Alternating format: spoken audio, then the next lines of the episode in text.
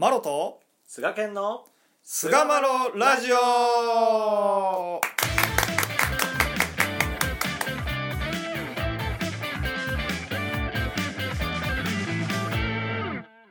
さあそれでは始まりました。第562回菅マロラジオ。はい。えー今回は一人万人に向かうという話をさせていただきます。どうぞよろしくお願いいたします。お願いいたしますえー一人万人に向かうということでですね、えーまあ、これあのお指図にね、うん。うん。これ経典にも載ってたんちゃうかな確か、あそうかな。ああの松村吉太郎さんに、えー下されたお指図ではあるんですけれども、うんうん。えーまあ、未城願いでね、えー明治31年10月2日に伺いを立てられたらあつらつらとこうお話で絵が下った後にですね、うん。えー心の精神の理によって働かそう。精神一つの理によって一人万人に向かう。神は心に乗りて働く。心さえしっかりすれば神が重要自在に心に乗りて働くほどにという。あーまあ比較的有名なこうお指図かなと思うんですけれども、うんうん。うん、経典にもありますねそやろ、ねうんうん、そうそうそうそと、まあ、すなわち授けのりを授けられた者は日々常々の心遣いが大切である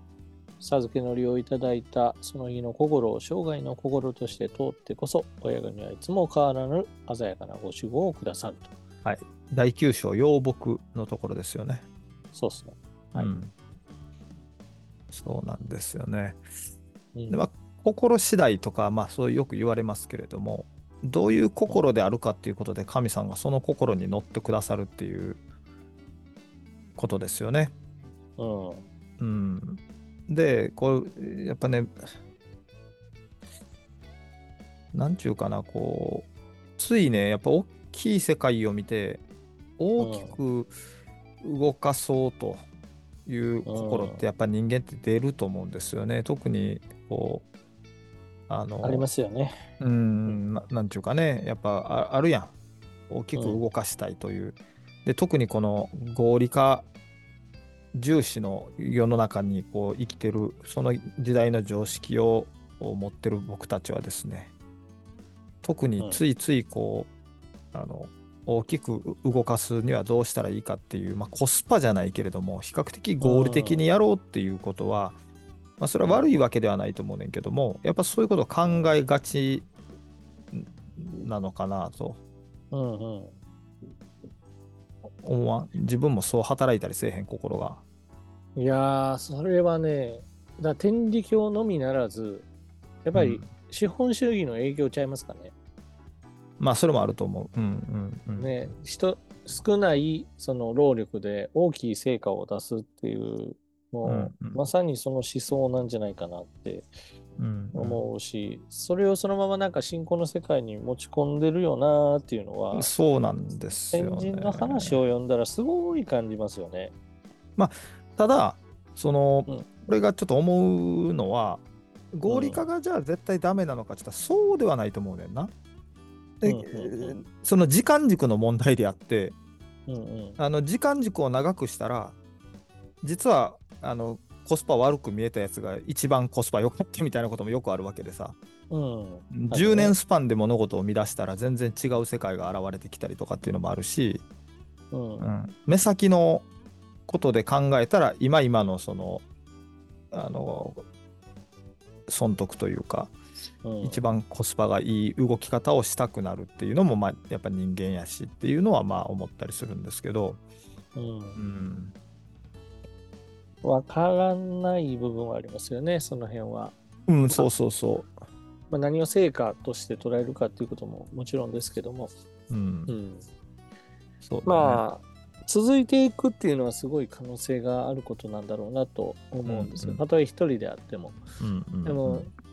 何ですかね、もう影響力がね、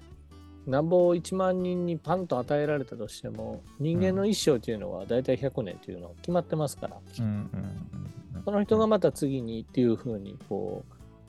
うバトンをつないでいかなければ信仰はそれで終わってしまいますから、うんうんうですねそういう時間軸で考えたらあー影響力っていう言葉の意味もだいぶちょっと違うものになってくるのかな。うんうんうん思ったりしますねそうですね。まあそういうことを考えたらやっぱり大勢の人にいかに早く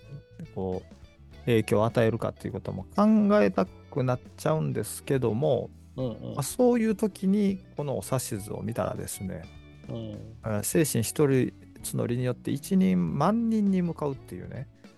これがすごいこうなんていうかなついついこう合理化を考えていると一人一人のところにこう目がいかなくなりがちというかうんと思うんですよね。あるあるだね。うん、でも親様のこう雛形をこう顧みたらですねはい。そこどういうふうに道が広がっていったかっていうことを、お僕なりに眺めてたらね、まあうん特に初期の頃なんかは、はい、やっぱりねその医者の手離れみたいな人をやっぱりこううん。あの不思議なこう助けをいただいていただかれて、うんでそれを、まあ、いただかれた本人もさることながらそれを見ていた周りの人たちがあらこら偉い神さんやなっていうことを気づいてでそこからこう信仰にこう入っていってまたとか助かっていかれるっていうことが非常になんか初期の特に初期の頃は多かったのかなっていう感じがするんですよね。うん。うん、なるほど。ううんんやっぱそこしかまあ頼るもんがないっていうもう八方塞がりに人間としては見えてたと思うんですよね。はい。はいだからまあ私たちってなんかとにかくまあ文明社会というかあーいろんなものに囲まれてますから、うんまああのこれがあかんかったらこれこれがあかんかったらこれみたいな感じで、あのいろいろ下心見心四心みたいなそうだね。うん、そういうふうになっちゃってるところがあって、なかなか神様の働きを頂戴しにくいっていう状況にあるのかもしれないです、ね。まあ確かにね。うん、環境的にね。それやと、こうなんていうかな、あの、やっぱりこう天理教の面白み、面白みって言ったら怒られるかもしれへんけど、あの、うん神様と対峙してるっていうのが一番ひりつく瞬間であって、うん、うん、その魅力というかね。ね、うん、信仰として自分の心に徹底的に向き合っていくみたいな、そういうのって、やっぱ宗教ならでは、信仰ならではやと思ったときに、このお指図のようにね、たった一人、目の前のたった一人が助かったらどういうことになるやらわからんっていう、あの、そこを思ってできてるかどうかっていうね、反省とか僕結構するんですよね、なんか。うん、うん、なるほど。どついこうその人ひ、うん。うん、そその目の前の人一人を助かってもらうっていうところに全神経というか、そこを注力できてるかどうかっていうことをやっぱうん。どうしてもちょっと合理的に考えてしまう嫌いっていうのは僕自身があったりするんでなるほど。そうなった時にはこうやっぱりなんていうかなあの神様のそういう不思議な働きっていうのを僕自身が見えなくさせてたりするのかなとかって思ったりね。うんうんでもやっぱこの人になんとかと思ってこの人の困ってることを僕にできる精一杯のことをしてみたいにこう思えてる時っていうのはうんあのこっちが願ってることが起こってこなかった場合であってもなぜかその,、の心がこう先方に結果として伝わってうん。っていうこともあったりするよなとか思ったりね。うんやっぱりそれって人を助ける心っていうねいわゆる真実って言われるところですけどうんうん。それがやっぱ大前提になるんかなっていうふうに思いますね。うんうん。でまたそのうーん。まあいかにこの天理教が伝わるか伝えるかみたいなところの議論ってねやっうんぱりあると思うんですけど、まあ、そういうテクニックももちろん大事なわけで、まあ、この菅丸ラジオでもそれは再三伝えてきてるところかなと思うはい。が、うん。でも本当の意味で人間の心の目が開く信仰の目が開くっていうのは、うんもう社会の常識では推し量れないことが起こってきた時っていうことなんじゃないかなと確かにね。思うと、うんやっぱりそれが神様のお働きっていうことなんだろうなと、うん思いますよね。そうですよね。そのためには大勢っていうふうに見てしまうと、やっぱりこう一人一人のその心のところまではこう心がいかなくなりがちっていうのも見えたることばっかり言うのもやっぱ人間の悲しいかなそういう差がを持ってるんでそういう時ほどまずその目の前の人にどれだけ真実を尽くせてるのかというかこの人が助かってもらうためにどうしたらいいのか自分としてこう神に働いてもらうための働きはどうしたらいいのかっていうようなその先にはやっぱ万人の楽しみじゃないけど万人が助かるっていうところがあるんだっていうことをねこう思ってできたらいいよななんて思っちゃったりするんですよね僕は。うん。なるほどね。うんまあ、指図にね、匂いかかるも神が働くからかかる。なかなかの働き言うまでやないと。出るや否や危なき怖きところでも守護するで通れる。どこそこへ匂いかかりたというは皆神の守護とうん。いうふうなお言葉がありますけど、うんうんやっぱりこう、匂いがかかる人にそのお道の素晴らしさがほのかに伝わるみたいなことにおいても、うん。やっぱり神様のお働きがなかったら伝わらないと。うん。で自分がやっぱり匂いをかけているっていうところから一歩ね、下がって俯瞰して見れるようになったらそこに神様のお働きっていうのが見えるっていうのが両僕でありたいなっていうふうに思います、そうやな。まあそう、まあでもそうやね。そういうふうに思えたら、うん目の前の人は、まあ親神様から、あーなんていうかな、匂いがかかった。うんお前一丁、この人助けてお前も助からんかってこう言われてるっていうふうの前提に立てば、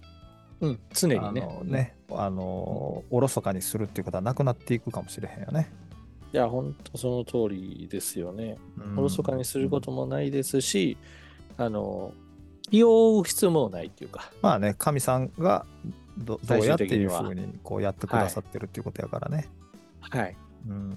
それはなんか先人のお話見ててもやっぱりこう結果っていうのはもう神様やからもうこっちはもう匂いをかけさせてもらう。もうほのか匂いあのかけさせてもらうっていうことだけをさせてもらってたらいいんやというふうに、確かに確かに。自分のねやっぱりできることを淡々としていくっていうところに、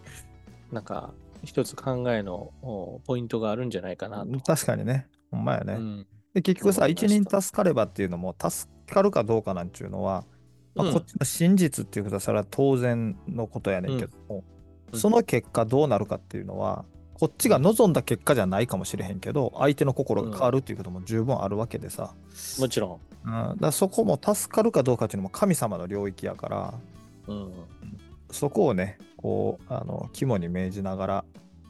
あのやっていけたらなと思いますね、なんか。うんいや、本当そうですね。うん。ね、ついついね、やっぱこう、あの、こう、まあ、まあ、僕がそれが強いからなのかもしれんけど、効率化を求めすぎたり、えー知らず知らずのうちにしてしまってる時ほど、やっぱり一人一人の心を見るっていう、